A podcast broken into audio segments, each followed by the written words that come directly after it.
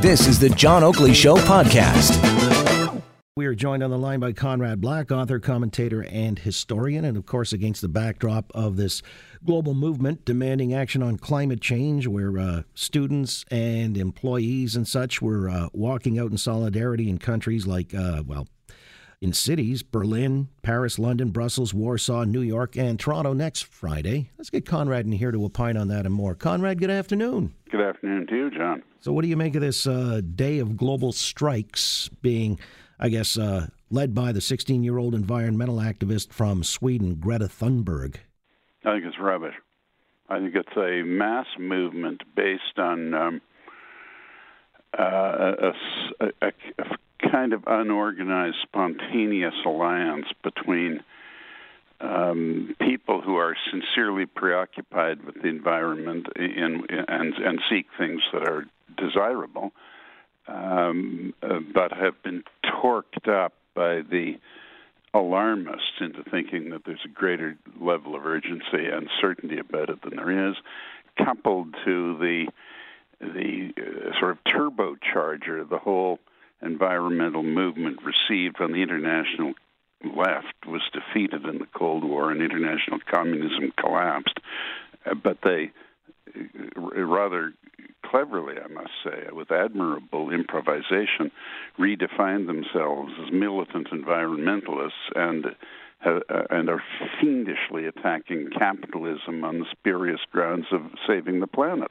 And and I think these people, a lot of young people, but not only young people who buy into the idea that we're that we're not doing enough. We're playing with the possible total destruction of life on Earth if we don't move more quickly to cease using petroleum products, for example. Uh, have just bought a line, and it's and it's nonsense. And we uh, there is an, a very profound lack of probative evidence of what actually is happening in terms of climate change. There is no evidence of global temperature really moving, or certainly not moving outside normal cycles. And there is uh, uh, no evidence whatever uh, that is conclusive or even particularly persuasive that anything man is doing uh, has any influence on, on climate. And and uh, and apart from all of that, even the chief offenders, in this case, by just measuring traditional pollution, the chief offenders are uh, China and India, and China is not a democracy and doesn't care about demonstrations in Paris and Berlin, and, uh, and much less Toronto. And and India is a democratic country, but they want economic growth, and they want it the way other countries got it, which was that you get the economic growth first and deal with the environment later. All right. So what you're suggesting then is this is primarily directed at the developed countries in the West, but you know who are not particularly offenders in this area. Well, all right, and yet you've got uh, this being prompted by the United Nations. I mean, they put yeah, but I mean, let's get serious. In, in most respects, the United Nations is primal scream therapy for underdeveloped countries and anti-democratic ones, and uh, you know, the Roosevelt created a monster in, in, in trying to foster human brotherhood and give the the less important countries a sense of participation rather than being exploited or bullied, and in trying to make internationalism safer to a formerly isolationist America, he created an organization full of good intentions, but which has turned into a parody of what it's supposed to be. Well, and then you've got, uh, you know, it's glibly cited 97% of scientists say that this is. Bunk. It isn't 97%. It's nothing like that. This, this is a truism, uh, but it's a milepost on the road of retreat from those who posted their initial markers that the global temperature was warming swiftly. The hockey stick was kicking in. We were getting a sharp uptick in the increase in global temperatures. All of that was rubbish. The hockey stick was rubbish, and it is nonsense. It's very divided scientific opinion, and it uh, it is put forth very tentatively, other than by zealots who are who are not really scientists; they're they're activists. Well, and so uh, do you think that these kids are being co-opted or cynically exploited? I would have to know more about how these demonstrations are organized. I, I, I think, look, I think it's a nice fad. I mean, as fads go, saving the planet is better than some that we've been, both of us, John, old enough to remember. Uh, but um, uh, I think some have been spooked by by exaggerated rhetoric and bandying about false scientific claims. I mean, I was reading a learned paper last week about how estimates of of uh, the temperature of the ocean uh, depend on exactly where the temperature taking buoys are, what how, what color they are painted, because the level of uh, solar reflection influences the thermometers and so forth.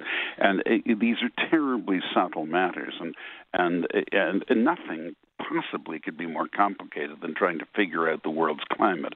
Nothing. And I mean, it is the whole world after all.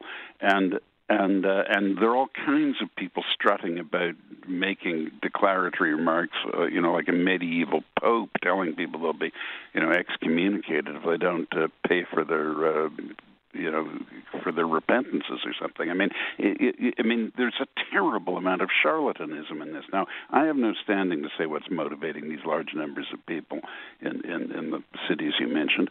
I'm I'm sure most of them are well motivated and really want to be, be as forceful as they can in saying, let's take care of this planet. Uh, nothing wrong with that. We all want to do that. But some of them are uh, just agitators who like to agitate. Some of them are hopelessly credulous and gullible fall guys for every fatuous, faddish, or radical movement that pops up, which they do like mushrooms, as you know.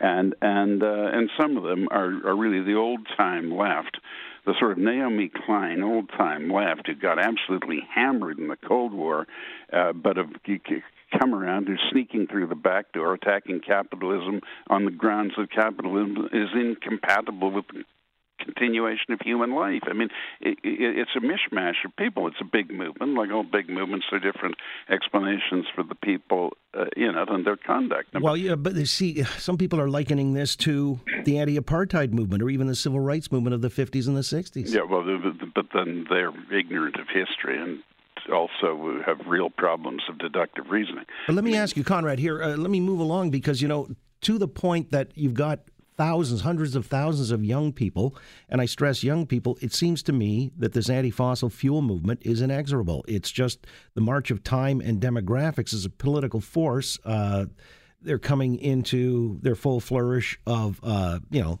being able to advance agendas and so on and so forth. So, what does that presage for the future? You see, I, I actually have to part company with you for once here, John. I don't think it's inexorable. I'll tell you what I think is inexorable. We saw the Saudi oil supply temporarily interrupted, up to 60% of it, uh, last weekend with a with a uh, Iranian-sponsored drone attack, and uh, there was huge concern which was largely allayed by the President of the United States saying he'd release as necessary parts of the U.S. naval oil reserve, which they don't need as much now that they're not importing oil themselves, the United States. Uh, and, but no one said anything about any form of energy other than oil. And the idea that energy can be supplied from any other source than than the broadly speaking carbon area is nonsense and and and that's what's inexorable. I mean, people can march around every city in the world uh, demanding action on climate change, but what action do they actually want? And abolishing uh, carbon products in the West is is is nonsense. It is merely self-inflicted flagellation uh, for the amusement of people who will ignore that, such as the Chinese. I, I mean, it, it, it's simply self-inflicted wounds. Let me ask what you finally. What we want to do, look, let me be clear. I, I don't want to be portrayed as being anything other than militant in in two areas, re- relevant areas to this, where we can all lock step together and march together. We we want as little pollution of the environment as possible, and and we specifically want to be very sure that we maintain the forestry in the world to keep the whole photosynthesis process going. Well, a lot of people submit that Canada is, in uh, fact, a carbon sink. Let me just very, very quickly ask you because it's uh, really looming over everybody in the last 48 hours or so. How do you assess the current tribulation of Justin Trudeau? Um, personally, I, I, don't see anything wrong with having going to an Aladdin theme party uh, made up as Aladdin. I, I, I don't see anything wrong with that. Uh, where I see a real problem is this liberal campaign so far has just been a, a smear job against the conservatives in particular. It, all they do is they you know they they they do some oppo research on candidates every practically every constituency the conservatives have a chance in, and say that you know candidate Smith in in uh, 1997 in his high school yearbook made a disparaging remark about gays or something, and say he's homophobic, uh, he's against same-sex marriage, uh, or, or or a similar thing about abortion or something like this, and I, I think that uh, well, I, I, I, well, I personally don't mind if, if, if, and it doesn't matter at all if Justin went to these parties and dressed up like that. Um, but he he he cannot be the sanctimonious unmasker of of closet uh, hypocrites, misogynists, and homophobes in the Conservative Party uh, who in fact have been completely unexceptionable, most of them for a long time, and there's no reason to believe that they're anything other than reasonable people whose views matured as time went by, and at the same time get a pass on these things.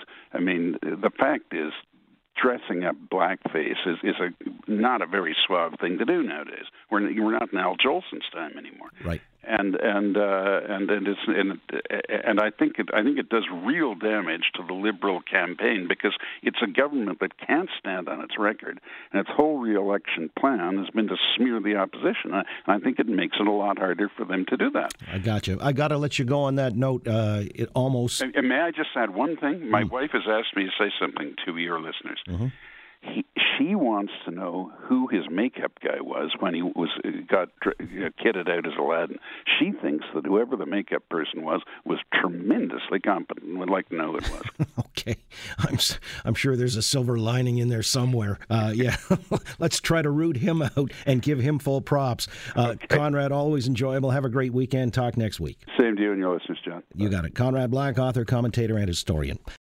Thanks for listening to the John Oakley Show podcast. Be sure to rate, review, and subscribe for free at Apple Podcasts, Google Podcasts, and anywhere else you get your on demand audio.